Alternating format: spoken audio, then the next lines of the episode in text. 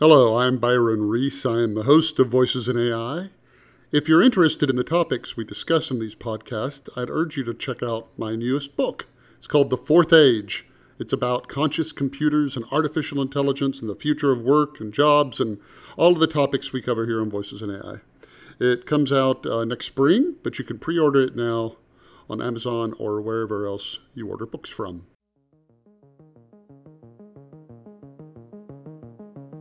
This is Voices in AI brought to you by GigaOM. I'm Byron Reese. Today I'm excited we have Mark Stevenson. Mark is a London based British author, businessman, public speaker, futurologist, and occasionally musician and comedian. He is also a fellow of the Royal Society for the Encouragement of Arts, Manufactures, and Commerce. His first book, An Optimist Tour of the Future, was released in 2011, and his second one, We Do Things Differently, came out in January and is about to be released in the US. He also co founded and helps run the London based League of Pragmatic Optimists. Welcome to the show, Mark. Thank you for having me on, Brian. It's a pleasure. So, I would love to just start. Um, the subtitle of your Optimist Tour of the Future is One Curious Man Sets Out to Answer What's Next. Assuming you are the curious man, so what is next? Uh, it's that's also interesting because you can take curious in two ways, can't you? Like somebody's interested in new stuff, or somebody's just a little bit odd and uh, I'm probably probably a bit of both. Uh, actually, I um I I don't conclude what's next. Um, I actually say the the the question is its own answer. So w- my work, um, whoever I work with, is about getting people to ask, be literate about the questions the future is asking them, and what's next will depend on how we collectively answer those questions. So, you know, what's next could be a climate change, dystopian, highly unequal world, or what's next could be a green power, prosperous, you know, abundant, distributed economy for everybody. And and uh, you know, each is likely. So so what's next is is what we decide to do about it, and that's why I do the work I do, which is trying to educate people about the questions we're being asked and allowing them some levers on answering them for themselves. So you said that's why you do the work that you do. What what do you do? well, I guess I'm a professional irritant.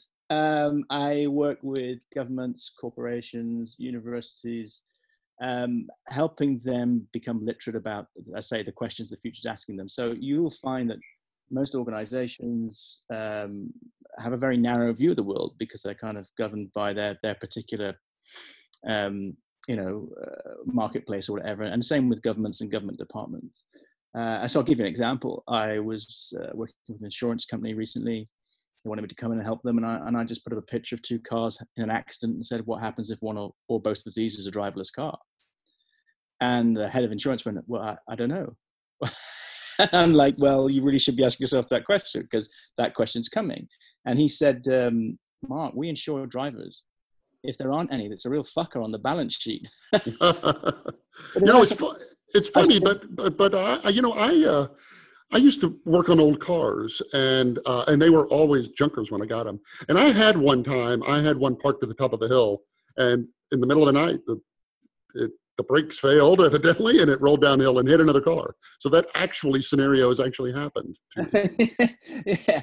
Um, and the, the, other thing i said well, what's your biggest cost? And he said well of course it's claims and 97% or something daft of, of claims are because of human error. And it turns out that driverless cars are way safer than uh, than cars with drivers in them. So maybe that's good for him because it reduces claims. My point was I don't know what he should do. He's the expert in insurance but my point is that you should be asking yourselves these questions. And like another example from insurance, you know, I was working with the reinsurance industry, the insurers that insure the insurers, and I'm going to them, you know, on the one hand, you're being asked to underpin businesses that are insuring coal-fired power plants. And on the other hand, you're being asked to insure businesses, you know, businesses that are, that are going to be absolutely decimated by climate risk, you know. Um, so you can't do both. And it's that lack of systems thinking that I suppose I bring to my, my clients. Um, uh, and how the food system, the energy system, the governance system, the education system, what's happening in physics, what's happening in arts, uh, arts and culture, what's happening in technology, what's happening in economics, what's happening in politics, how they all interrelate and what questions they ask you. And then what are you going to do about it with the levers you have and the position you're in to make our world more sustainable, equitable, humane, and just? And if you're not doing that, why you get up in the morning and what is the point of you? That's kind of that's kind of my business. And and if you had to describe like when, when you deal with people like what so start with the big question: Are they are they generally speaking? Are they optimistic? Are they pessimistic? Or are they are they agnostic on that because they're they're basically just looking at the future from a business standpoint? Well, I, it's an, that's a really good question. I mean, they're often quite optimistic about their own chances and often pessimistic about everybody else's. so, so if you ask people, you know, are you optimistic about the future? They'll generally go, yeah, I'm optimistic about the future. Then you go, are you optimistic about the future generally, like for the human race? Or everybody's like, oh no, it's terrible. and of course, those two things are incompatible. You know, people are convinced of their ability to prevail against, you know, um, the odds, but not for not for everybody else. And so, I often get hired by companies who are saying to me, hey, we, you know, we, we want you to help us be more successful in the future. And then I'll point out to them that actually there's some existential threats to their business model that may mean they'll be irrelevant in five years, which they hadn't even thought about. Now, a really good example of this from the past, which is quite famous, is, is what happened at Blockbuster. So Netflix went to Blockbuster, I think in 2006, and said, look, you should invest in us. You should buy us. We'll be your online distribution arm. And the management of Blockbuster went, I don't know. I think people always want to take a cassette home. But also, Blockbuster made you know a large amount of their profits from late returns, so they weren't likely to sort of embrace downloads because that would cannibalize one of their revenue streams so one of the things, but you know, of course, that was very short-sighted of them. And one of the things I say to um, a lot of my clients is, look, taking the future seriously is going to cost some people their jobs, and I'm sorry about that. But not taking the future seriously is going to cost everybody their jobs. So it's kind of your choice. Do you are your clients continental, British, American, primarily? All over. I mean, I'm under non-disclosure agreements with most of them. Fair enough, but but my my my question, my follow up is going to be: Is there, you know, so there's of course um, stereotype that Europeans overall are, are more pessimistic about the, the future and Americans are less so. Is that is that true or is that just one of those those things that, you know, there's a grain of um, truth somewhere, but it's it's not really material. I think I think there is something in it. I think it's because certainly people from the United States are very confident about the the wonderfulness of the United States and how it will prevail um, you know, there's that there's that very much the the American dream kind of culture, whereas Europe is a lot, you know, a lot of uh, smaller nations who've, you know, up until quite recently been beating the crap out of each other. So um, mm-hmm. perhaps we are a little bit more circumspect. But yeah, I mean, but it, it, it, you know, it's a very slight skewing in one direction or the other. But you know, you, you when when you subtitle your book, "What's Next," and then you say the question is the answer, kind of in this Zen fashion. But at some level, you must have an opinion about like it could go either way, but it will likely do what? Like, what do you personally think? Well, uh, I don't know. I feel I'm on. I feel like it's it's it's really all up for grabs. I mean, if we carry on the way we're going, it's going to be terrible. There's no doubt about that. Um, you know, I think it's an ancient Chinese proverb that says, you know, if we don't change the direction we're going to go, if we don't change the direction we're going, we're going to end up where we're headed. And where we're heading to at the moment is a four-degree world, mass inequality, mass unemployment from uh, you know subject we're going to get into a bit later which is you know ai replacing a lot of middle class jobs etc etc that's certainly possible. Then on the other hand because of the work i do with atlas of the future i'm constantly at the cutting edge finding people doing amazing stuff. You're also realize there's all sorts of people out there putting different futures on the table that make it eminently possible for us to have a, a, a humane and just and sustainable world. When you realize for instance that we're installing half a million solar panels a day at the moment. That you know, uh, solar's doubling in capacity every two or three years, and it's at a low starting point. But but if it carries on like that, then we'll be you know we, will be you know completely on renewables you know within a generation, and and and that's not just good for the environment. And if you don't care about the environment, it's really good for the economy because the marginal cost of renewable energy is zero and also the energy price is very very stable which is great when you want to invest long term because one of the problems with the world economy is that oil price keeps going up and down and nobody knows what's going to happen to their economy as a result.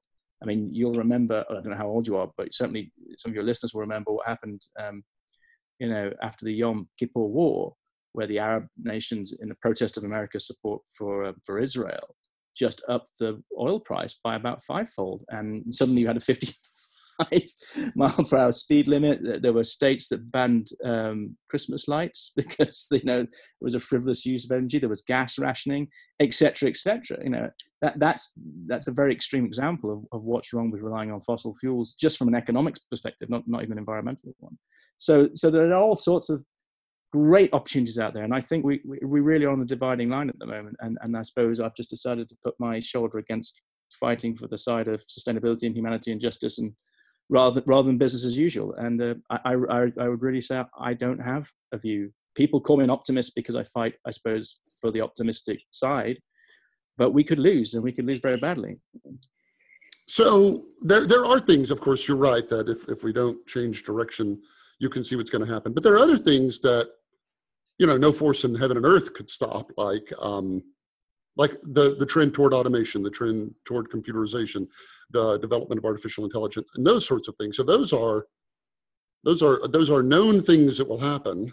Yeah. And, and, and what do you, what do you think about let's let's dive into that topic. What do you think? So, putting aside climate and energy and, and those topics for the moment, just things that will certainly happen in the future that, yeah. that we can now, see. I think this is really interesting because we get into the the, the problem with future futurology uh, as uh, as as a profession, and I use that word profession very loosely, um, uh, is that it's associated with prediction, and predictions are usually wrong. So, as you say, there are some things you can definitely see happening, and it's therefore very easy to uh, predict what I would call the first order effects of that. Now, a good example when the internet arrives, it's not hard to predict the rise of email. And basically, you've got net- network computers with people sat behind them typing on keyboards. You know, email is not a you know a massive leap. So you so predicting the rise of email not not not a problem. But does anybody predict the invention of social media? Does anybody predict the role of social media in spreading fake news or whatever? You know, you can't. These are second, third order, fourth order effects. So each technology is really not an answer, it's just a question. So, certainly, if we look at AI, we are looking very much at the automation of lots of jobs that previously would have, we would have thought unautomatable. Uh, as already mentioned, driverless cars, which is, which is a, you know one example of artificial intelligence. Um, but there's been a great report came out, I think, uh, last year from the Oxford uh, Martin School, listing, you know, literally hundreds of middle class jobs that are on the brink of being uh, re- uh, replaced by automation. And well, let's def- let's let's actually let me let me put a pin there, because okay. that's not actually what they say. In fact, they go to great pains to say just the opposite. What they say is that forty-seven percent of things people do in their jobs is potentially automatable. That's why things on their list are things like pharmacist assistants or um, or whatnot. And so all they really say and, and they go, we made no predictions whatsoever about what is going to happen in jobs. Yeah. so, so, I mean, if, if a futurologist does anything, a futurologist looks at the past and says, we, we know human nature is a constant, and we know we know things that have happened in the past again and again and again and again and again, and we can we can we can look at that and say, oh, okay, that will probably happen again. So we know that for 250 years, 300 years since the Industrial Revolution in the West, unemployment has remained very, very narrow in this broad, this band of five to 10%. Like aside from the Depression, all over the West, it has. Even though you've had arguably more disruptive technologies, you've had the electrification of industry, the mechanization of industry, the end of animal the end of animal uh, power, you know, being force of locomotion. You had steam go, uh, coal go from generating 5% of energy to 80% of energy in just 20 years. So you had these enormous disrupting things that, that did, to use your exact words, automated jobs that we would have thought were not automatable. And yet we never, ever had a hiccup and, and a surge in unemployment from that. So it, wouldn't I, it be incumbent to, and I'll pass the microphone back, wouldn't it be incumbent on, on somebody saying, something different is going to happen to really go into a lot of detail about what's different with this? So I absolutely agree with you there, and and I am not worried about um, employment in the long run, because if you look at what's happened in employment, it's what you would call non-routine things, things that humans are good at that have been hard to automate, and and so a really good example is uh, beginning of the industrial revolution, lots of farm laborers. End of the industrial revolution, not nearly as many farm laborers. I think five percent of the number because we introduced automation to the farming industry, tractors, etc. Now you know far fewer people can uh, farm the same amount of land. And uh, by the same token, at the beginning of the industrial revolution, not so many accountants. By the end of it, stacks of accountants. You know, that like an you know like thirty more account, thirty times more accountants. The problem is, so we we, are, we usually end up creating these higher value, more complex jobs. And the problem uh, is the transition. So, in my uh, experience, not many farm laborers want to become accountants. And even if they did, there's no, there's no transition route for them. So, whole families, whole swathes of uh, of the populace can get can get blindsided by this change because they're they're not literate about it or their education system isn't thinking about it in a sensible way. I mean, let's look at driverless technology again. There's 3.5 million truck drivers in the United States. Um, and it's very likely that a, a, large chunk of them will not have that job available to them 10 or 15 years from now. And it's not just them. Actually, if you go to the American Trucking Association, they will say that one in 15 of the American workforce are somehow related to the trucking industry. And a lot of those jobs will be at threat. Now, other jobs will replace them, but my concern is what happens to the people who are currently truck drivers? What happens to an education system that doesn't tell people that truck drivers won't be existing you know, in such numbers of 10 or 15 years' time? What does the American Trucking Association do? What does the logistics firms that employ those truckers do? I mean, they've all got a responsibility to think about this problem in a systemic way and they often don't, which is where my work comes in, saying, look, government, you have to think about an education system that's very different because AI is going to be creating a job market that's entirely different from the one you're currently educating your children into.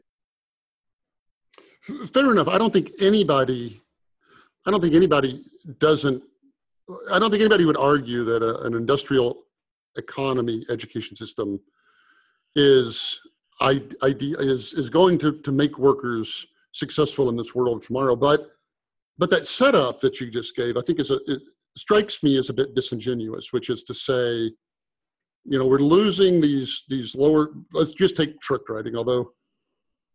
You know, I think that the facts on the ground are, are likely that it will be gradual yeah. um, because you've got the 10, 10 years to replace all the truckers would be I mean, and it's going to be gradual, and so fewer people are going to enter the field. People who might retire earlier are going to retire out of it. But, yeah, I mean, technology seldom just like quite does it all that quickly. But but but but uh, the thing that I think might be different is is uh, that's that's usually what people say is we're going to lose these lower skill jobs and then we're going to make you know jobs for geneticists. And and those people who had these lower skill jobs they aren't going to become geneticists. And nobody actually ever says that that's what happens. What what happens is that the, the, the question is can everybody already do a job a little harder than the one they presently have and so that each person just slightly goes up one one layer you know one notch in the uh, in, in the food chain that it doesn't actually require that you you take truck drivers and, and send them to graduate school for 12 years. Yeah in, indeed. And, and and this is you know why having conversations like this is so important because it is you know being as i say my thing is about making people literate about the questions the future is asking them and so now we're having i would imagine quite a literate conversation about that. And that's really important. That's why podcasts like this are important. It's why the research you do is important. But in my experience a lot of the people and particularly in government they would not even be having this conversation or asking this question. And the same for lots of people in business as well because they're very focused on a, on a very narrow way of looking at things so um, so i think i think i'm in violent agreement with you uh, no and i is with you i'm just trying to dissect it and think through because one could also say that about the electrification of industry all those things i just listed nobody said electrification's coming you know we need to i mean we've always been reactive and luckily change has come at a pace that our our reactive skills uh, have been able to, you know, kind of keep up. Do you think this time is different, or you're saying there's a better way to do it? I just think uh, it's it's going to be faster this time uh, because, uh, and you know, I think it's an arguable sort of truism in um, in the world of futurism that that technology waves speed up. Um, you know, if you look, for instance, at um, uh, there's a there's some there's a there's a some figures I got from the National Intelligence Council, uh, United States National Intelligence Council. And it's uh, really interesting. It just looked at how long it took um, the United States population to adopt certain technologies. So uh, it took 46 years for 25% of the United States population to bring electricity into their homes from its introduction to the market. Uh, it took just seven for the World Wide Web, and there were two and a half times as many citizens there. And that makes sense because each sort of technology provides the platform, the tools to build the next one. You know, you can't have the World Wide Web until you have electricity. And so you see this speeding up because you now have more powerful tools that you've invented last time to help you build the next one. And they distribute, they distribute much more quickly as well.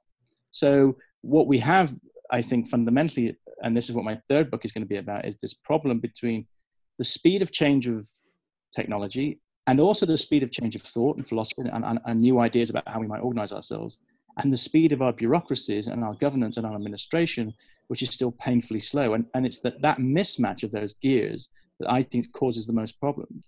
Uh, particularly, you know, so the education system being a really good example. If your education system isn't keeping up with those changes, isn't in lockstep with them, then inevitably you're going to do a disservice to many of the students going through it.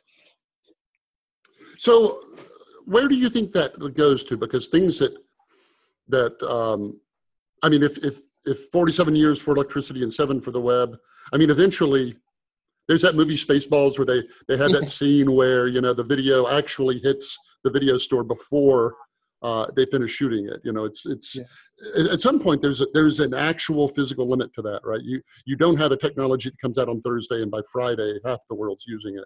So exactly. what does that world look like? Exactly, like, and, and and all of these things move at slightly different speeds, but you know, even if you look at what's happening with energy at the moment, you know, which is one of my favorite pet topics because I think it kind of underpins everything else. You know, the speed at which the efficiency of solar panels is rising, the speed at which the price of solar is going down, the invention of energy internet technology um, based on ideas from, from Bob Metcalfe um, is extraordinary. But I was in the EU Commission a few weeks ago talking to them about their energy policy and looking at it and saying, look, guys, you have a fantastic energy policy for 1994. You know, what's going on here? How come I'm having to tell you about this stuff? Because actually we should be moving to a decentralized, decarbonized, much more efficient, much cheaper energy system because that's good for everybody. But you're still writing energy policy as if it was the mid 90s. And that really, you know, worries me. Now, energy's not going to be, because energy's not going to move as fast as, say, you know, a new social networking application. Because uh, you do have to actually build stuff and stick it in the ground and connect to each other. So, yes, but it is still moving way faster than the administration and that that is my major concern and that is you know the, the, sort of the focus of my work for the next two or three years is working out how we get those those two things working at the same speed or at least near enough the same speed so they they can usefully talk to each other. Because governance at the moment doesn't talk to technology in, in any useful way. Uh, data protection law i was just talking to a lawyer yesterday and he's saying i'm in the middle of this data protection case and i'm dealing with data protection law that was written in 1985 hmm.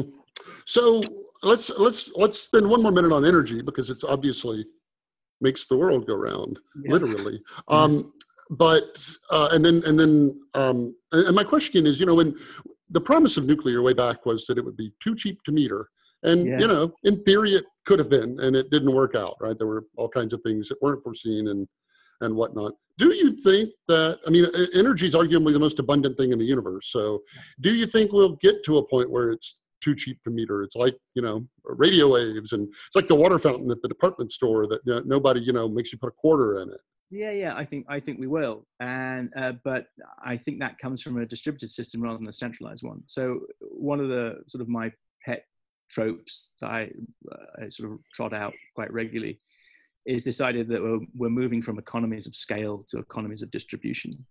So it used to be the most efficient way to do things was to get uh, everything in a centralized place and, and do it all there because it was just cheaper that way, given the technology we had at the time.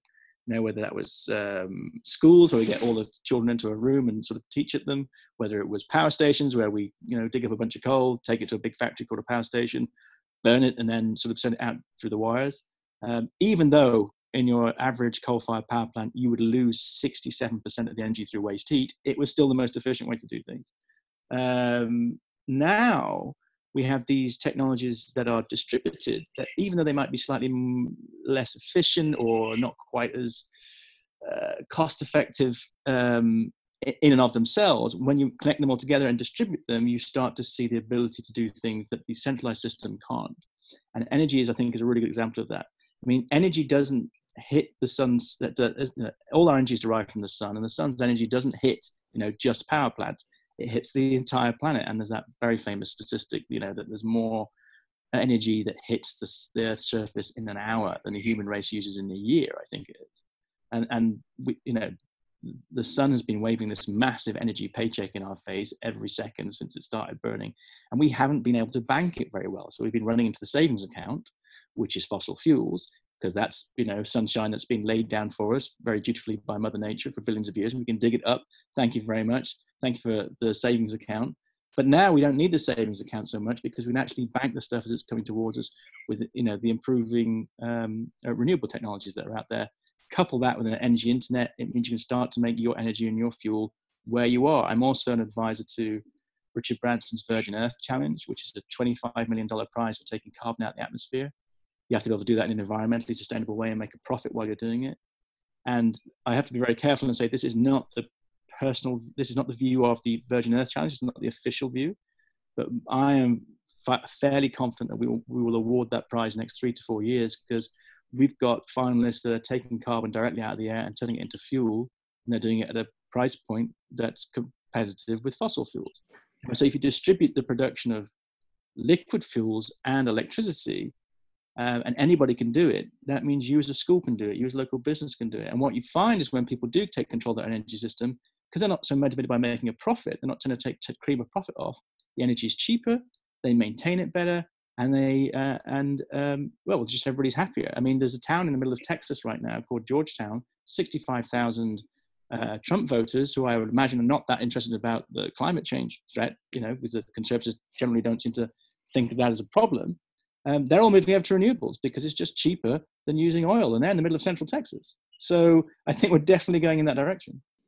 You know, you're entirely right. I mean, I'm going to pull these numbers from my head, and so they, they could be off, but it's, it's something like 4 million exajoules of sunlight comes on the planet every year and humanity needs 500 that's what we use right now so it's like 4 million rain down and we got to you know we got to figure out how to how to pull 500 of them how to harvest those economically but maybe if the if the if the virgin earth prize works you know there's going to be a crisis in the future there's not enough carbon in the air you know they've pulled well, it all out at a profit that'd be a nice problem to have because we've already proven to ourselves that we can put carbon in the air we're good right, at that. right so we, we, you know, it's not going to be a problem if, if we feel it's getting too low so I, I, let's let's return to um, uh, to artificial intelligence for a moment. I want to I want to throw a, a, few things at you. One, two different views of the world. I'd love to talk about each one by itself. So one of them is that um,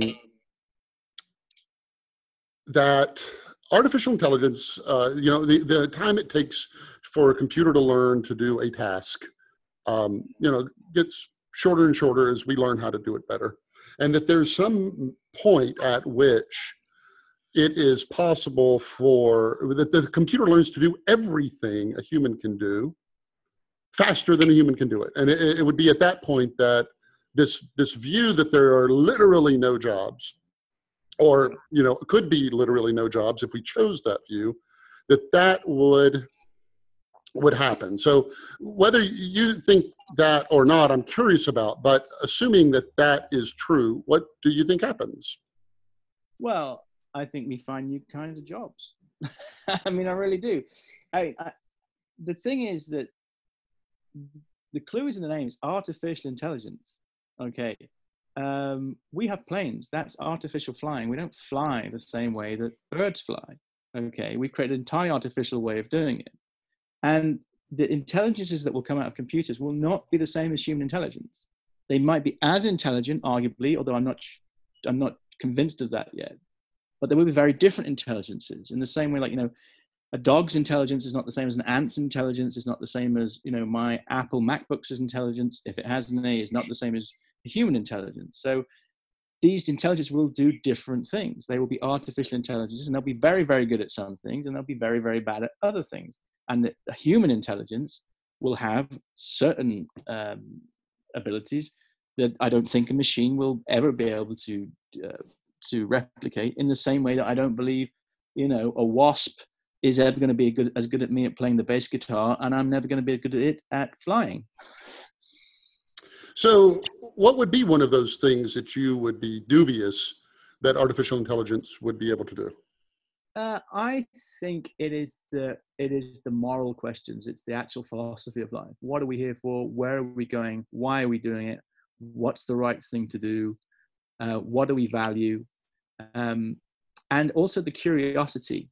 Um, I interviewed Hod Lipson at Cornell, and he was very occupied with the idea of creating a computer that was curious because I think curiosity is one of those things that sort of defines a human intelligence that, that, that, machines I don't think, uh, to, to my knowledge, really have in any measurable sense.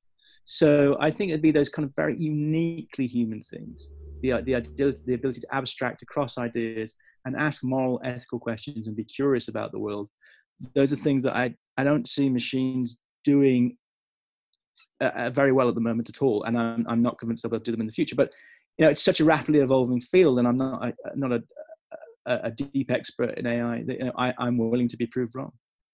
So you don't think there'll ever be a book? One curious computer sets out to answer what's next. do you know what? Uh, I don't, but I really wish there was because I'd love to go on stage and you know have that panel discussion with that computer. So then let's push let's push the scenario one step further, which is, um, I, I would have to say it's an overwhelming majority of people who work in the AI field believe that we will someday, and interestingly, the the uh, estimates range from five to 500 years, but we will one day, someday, make a general intelligence, and it begins with the assumption that that we are our brains and our minds are machines, and therefore we can eventually build a mechanical one. So it sounds like you you do not hold that view.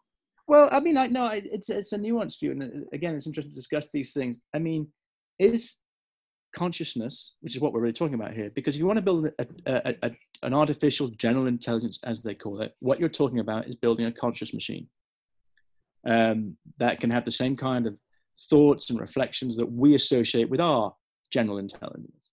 Now, there are two things I would say. The first is to build a conscious machine, you have to know what consciousness is, and we don't. And we've been arguing about it for 2,000 years. Now, I would also say that some of the most interesting work in that field is happening in AI and particularly in robotics, because in nature there is no consciousness without a body. So it may be that when we say what is consciousness, it may well actually consciousness isn't one thing; it's actually eight separate questions we have to answer, and we've worked out what those eight are, and now we can answer them with technology think that might be a plausible route. And clearly, as you point out, consciousness must be computable because we are computing it right now. In that, you know, me and you are just, well, just in inverted commas, are, you know, DNA, computer code being read, uh, and that computer code generating proteins and lipids and all kinds of things to make us work. And we're having this conversation as a result of this com- these computer programs that are running in our cells. So clearly consciousness is computable, but I am still very much to be convinced that we have any idea what consciousness really is, or even even asking the right questions about it.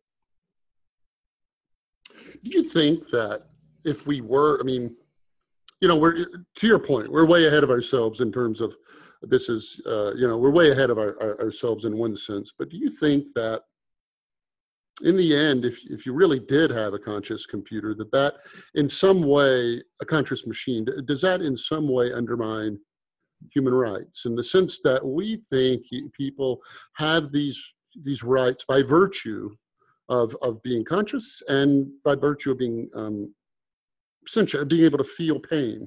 Yeah. Do you think that that that if all of a sudden, you know, the refrigerator and uh, you know everything in your house also made that claim that, that, that we are somehow lessened by it and not that the machines are somehow ennobled by it. Uh, i would hope not. I mean um, if we uh, george church who runs harvard medical school said to me he said you know if you could show me a conscious machine um, i wouldn't be frightened by it. I'd be I'd be emboldened by it. I'd be curious about how that thing worked because then I'd be able to understand myself better. And one of the things I think about AI, um, I was asked this recently um, by the people who are making The Handmaid's Tale, the, the new, um, uh, oh God, what's the word? Uh, TV series based on the on the Margaret Atwood book. And they said, What do you think AI is going to do for humanity? And I said, Well, hopefully, on one scenario is it helps us understand ourselves better. Because if we are able to, to, to create that machine that is conscious, we will have had to answer the question, What is consciousness? As I said earlier. And when we've done that, we will have unlocked also some of the great secrets about ourselves, about our own motivations, our emotions, why we fight, what's good for us, what's bad for us, how to handle depression, all this good that we might have opened up a whole new toolbox on actually understanding ourselves better. So one interpretation of it is that actually creating an artificial general intelligence is one of the best things that could happen to humanity because it'll help us understand ourselves better, which might help us achieve more and be, you know, better human beings. At the beginning of our chat, and you listed a litany of what you saw as the the big challenges which face our planet. Uh, you mentioned income inequality. Yeah. Doesn't technology, so absent um, wide scale redistribution, technology in, in a sense promotes that in a way, doesn't it? Because it's you know, Microsoft, um, Google and Facebook between them have generated made 12 billionaires, right? So it, it's it's evidently easier to make a billion dollars now. You know, not not me, but for some people to make billions now than it would have been, say, 20 years ago, or 500 years ago, for that matter. Um, so, do you think that technology, in and of itself, by multiplying the abilities of people and magnifying it ever more, is uh, a root cause of income inequality, or do you think that it comes from somewhere else? No, I mean, I, I don't think it's. I think what's income inequality comes from the way our capital markets and our and our, our um, property law works. So if you look at democracy, for instance, uh, there's several pillars to it. You know, if you talk to uh, political philosophers, they say, well, you know, a functioning democracy has several things that uh, that need to be working. One is you need to have universal suffrage, so everybody gets to vote. You need to have free and fair elections. You need to have a free press. You need to have a judiciary that isn't influenced by the government, etc., etc. And the other thing that that's mentioned but less really talked about is is working property rights. And working property rights say you as a citizen have the right to own something, whether that's some property or machinery or an idea, and you are allowed to generate an income from that and profit from it. Um, now, that's a great idea, and it's kind of part of entrepreneurship and going and creating something. But the problem is, once you have a certain amount of property that you've profited from, you would then have a, a, a, a more of a ability to go and buy some of that property off other people. And so what's happened is that property rights, whether intellectual or physical, have concentrated themselves in, in, in, fewer and fewer hands because as you get rich, it's easy to buy other stuff. And I know this from my own experience. You know, I used to be a poor musician student. Now I'm doing pretty well. And I found myself today, you know, buying some shares in a, in a company that I thought was going to do really well and just thinking, and, and they did. And I'm thinking, wow, that was easy. It was easy for me now because I have more property rights to acquire more property rights and that's what we're seeing. And uh, there's a fundamental problem there somewhere, and, and I, I'm not quite sure how we deal with it. After the, after um, the war, World War II, um, England toyed with incredibly high, sometimes over 100% um, marginal taxes on unearned income. Hmm. And I, I, think the Beatles uh, figured they needed to leave.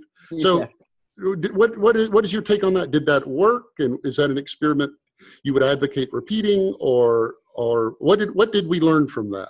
Well, I think we learned that's a very bad way of doing it. Um, I mean, again, it comes back to you know how much do things cost? Because if things are expensive, then you need to, you know, and you're running a state, you need to collect more taxes. Uh, you know, we're having this huge debate in the UK at the moment about the cost of the National Health Service, and uh, you know, how do you how do you fund that? Now, if we go back to some of our earlier conversation, if you suddenly reduce the cost of energy to very little, actually a lot of everything gets cheaper healthcare education building roads whatever if you have um, a whole bunch of machines that can do stuff for you cheaper than you used to employ humans to do it then in one way that's really good because now you can provide again healthcare education road building whatever cheaper so the question is, what do you, how does the job market change there? Where, where do human beings find their value? Do, do, we create these higher value jobs? Or you know, one radical idea that's come out at the moment is this idea of the universal basic income, where the, the state now has enough money coming in because you know the cost of energy has gone down, and it can build stuff much more cheaply. Um, that actually we all just get you know a salary anyway from the state to follow our dreams. You know, and that's one plausible scenario. So, moving on, um, I, I, would love to hear more about the book that's about to come out because yeah. I've read what I can find online. I don't have a copy of it yet. Um, tell t- what what brought what made you write We Do Things Differently, and what are you hoping it accomplishes? So, um, at the end of my first book, which was really an attempt to talk about the cutting edge of technology and what's happening with the environment, you know, in an entertaining way for the for the the layman, um, I got to the end of that book, and it became very clear to me that we have all the technology that we need to solve the world's grand challenges, whether that's you know um, the energy price or climate change or um, uh, uh, problems with manufacture, whatever. I mean, we just you know we're not short of technology. If we didn't invent another thing from tomorrow, we could deal with all the world's grand challenges. We could distribute wealth better. We could do all those things. But it's not the technology that's the problem. It's the administration. It's the way we organize ourselves. It's the way our systems have been built and have become kind of fossilized in the way they work. And so what I wanted to do with this book was go and look at systems and look at five key human systems, which is uh, energy, healthcare, food, education, and governance, and say, uh, is there a way to do these better? And it wasn't about me saying, here's my idea. It was about me going around the world and finding people who have already done it better and prevailed and saying, okay, what do these people tell us about the future? Do they give us a roadmap to and a window on a future that is better run, uh, more sustainable, um, kinder to everybody, etc. And that's what it is. It's a collection of stories of people who've gone and looked at existing systems, challenged those systems, built something better, and they've succeeded and they've been there for a while. So you can't say it was just like a, a six month thing. They're, they're actually prevailing. And, and it's those stories in education, healthcare, food, um, energy, and, uh, and governance. You know, I think the saddest fact I know uh, and, all the litany of, of you know things you run across. The thing that anytime food comes out that jumps to the front of my mind is that 79%. So there's a billion people, more or less, 960 something million that are hungry. You can go to um, the UN's website. You can download a spreadsheet. It lists them out by country. Um, the sad truth is that 79% of hungry people in the world live in nations that are net food exporters. Mm-hmm. In that they, that, that, that the food that's made inside of the country can be sold on the world market for more than the, the local people can pay for it. So the, the, the truth in the modern age is not that you starve to death if you have no food. It is that you starve to death if you have no um, money. What do yeah. you, was, was, what, did, what did you find? There's an even worse uh, fact I can tell you, which is um, the human race wastes between 30 and 50% of the food it makes, depending on where you are in the world, before it even reaches the market. So it spoils or it rots or it gets wasted or, or damaged between the field and the, and, and the supermarket shelf. And this is particularly prevalent in um, the global south, the hotter countries. Um, and the reason is that, that, we simply don't have enough refrigeration. We don't have enough cold chains, as it's called. So one of the great you know pillars of civilization which we kind of take for granted and not really think about is refrigeration and cooling.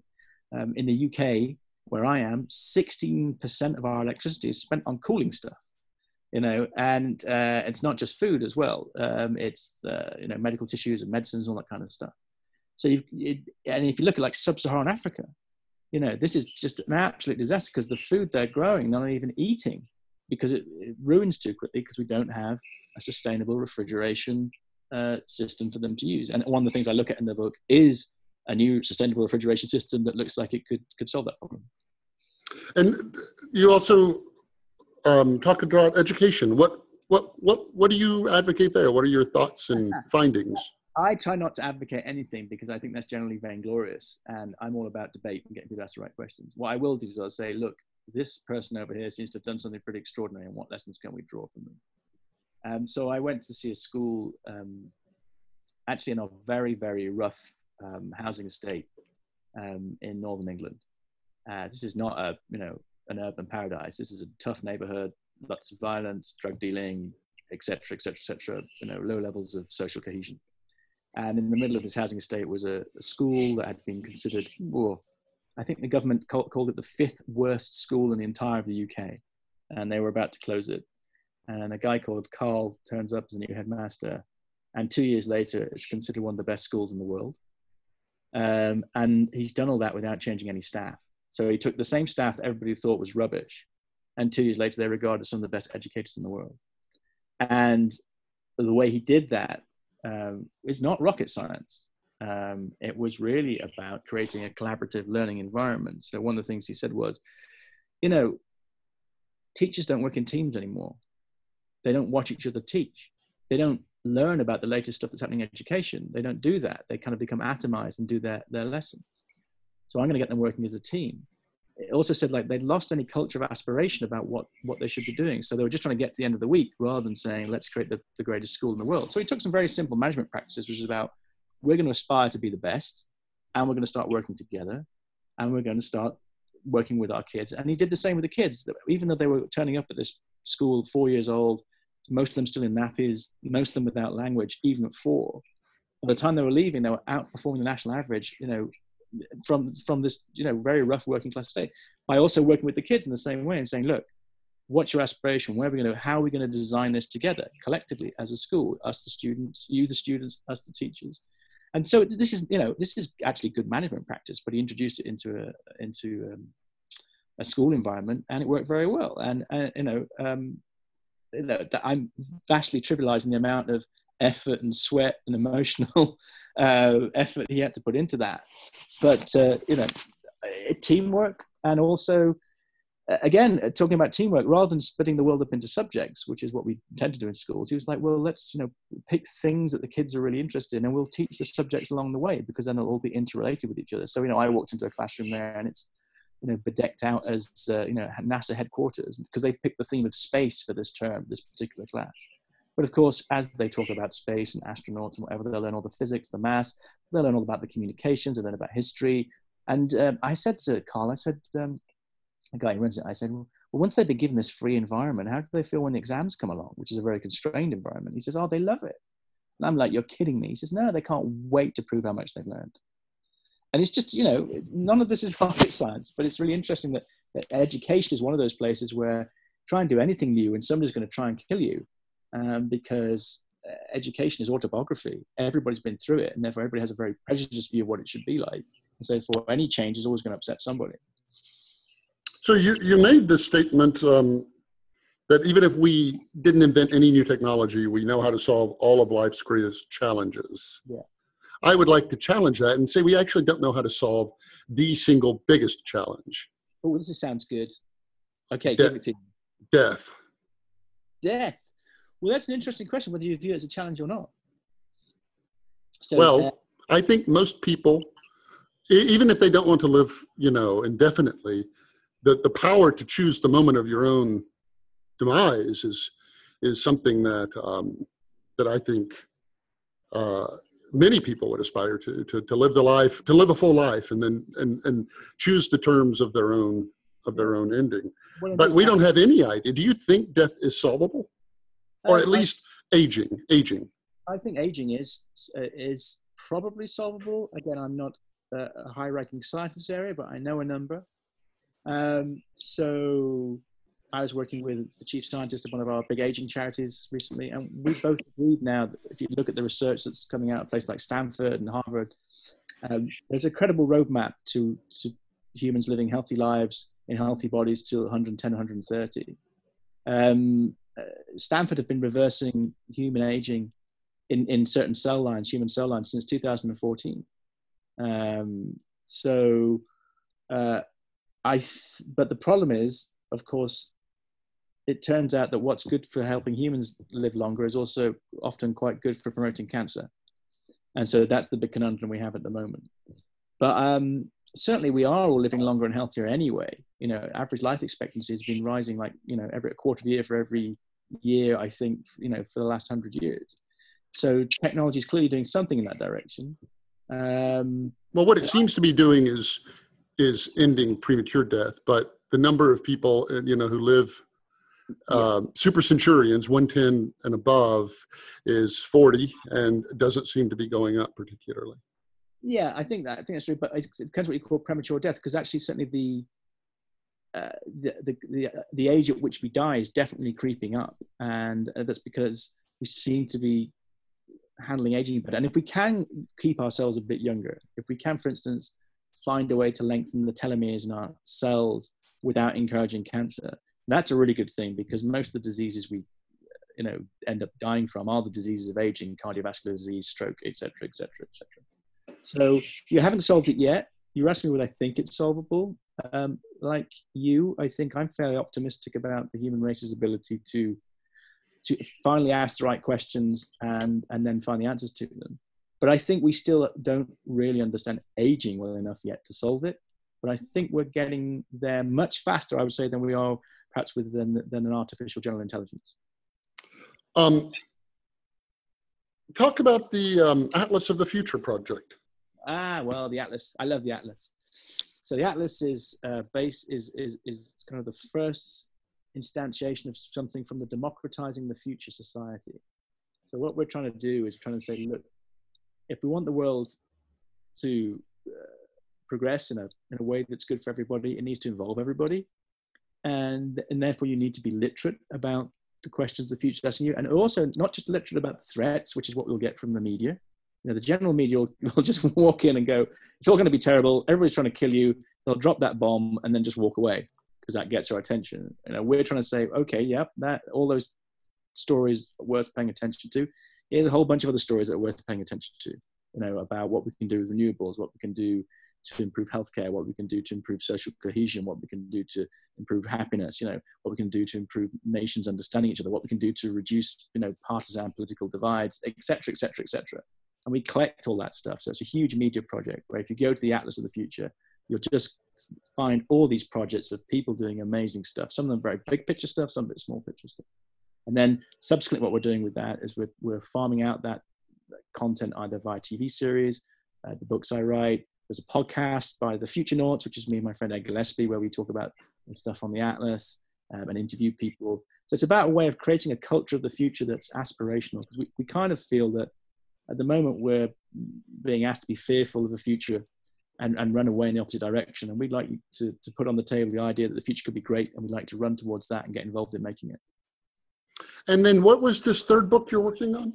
The third book is is is is just an idea at the moment, but it is about you know how do we get our administration, our government, our bureaucracy to move at something like a similar pace to the to the, the pace of ideas and uh, technology, because it's it seems to me it's that it's that friction that causes so many of the problems, you know, that we don't move forward fast enough. No, the amount of time it takes to approve a drug, you know, is stratospheric. And there's some good reasons for that. You know, I'm not against uh, the work the FDA does, but but when you're looking at you know sometimes 12 or 13 years for a drug to reach market, that's that's got to be too slow. And so we have to think about ways to get those two parts of the human experience, the technology and the philosophy and the bureaucracy working at roughly the same clock speed. Then I think things will be better for everybody. And that's the idea I want to explore in the next book, how we go about doing that some of that I think will be blockchain technology. Some of it might be the use of virtual reality and a whole bunch of other stuff I probably haven't found out yet. So I'm, I'm really just asking that question. So if any of your listeners have any ideas about, you know, what, what are some of the technologies or approaches or philosophies that will help us solve that, I'd love to hear from them. And then you mentioned a, a TV program earlier. What what do you in in in views of the future science fiction movies tv books all of that what do you read or watch that you think huh, that could happen. That that is a, a, possible outcome. Like what do you think is done really well? Well yeah it's interesting that because i i, I have a 16 month old child. I'm trying to write a book and save the world so i hardly watch anything. Um, and again I, I think it's very difficult to uh, cite fiction as as the as as as a good source. It's an inspiration. It's a question, but it never turns out how we imagine. So I take all of those things with a pinch of salt and just enjoy them for what they are. You know, um, uh, I have no idea what the future is going to be like, but I have an idea that it could be great, and I'd like it to be so. And actually, there is no fiction really like that because if you look at science fiction generally, it's dystopian or it's about conflict. And there's a very good reason for that, which is really entertaining. you know, nobody wants to watch a James Cameron movie where the robots do your gardening. you know, that's that's that's not that's not that's not an entertaining watch. You know, Terminator Three Gardening Day is is is nothing anybody's going to the cinema to see. So. Yeah. Um, I, I, I'm in I'm in full agreement with that, and and you know I authored a book called Infinite Progress, so I'm uh, unlike you. I I have a, a a, very clear idea of what I think the future is going to be like. And I used to really be bothered by dystopian movies, mainly because I'm required to go see them, right? Because everybody's like, "Oh, did you see Elysium?" And I, you know, I have to, I have to, you know, do it. So I have to go see and read everything because I'm in that. And it used to bother me until I read a quote. I'm, I think by Frank Herbert, and I apologize if it isn't. And he said sometimes um, the job of science fiction is to warn you of something that could happen and yeah. so that you like have your guard up about it. So you're like, ha, I'm not going to let that happen.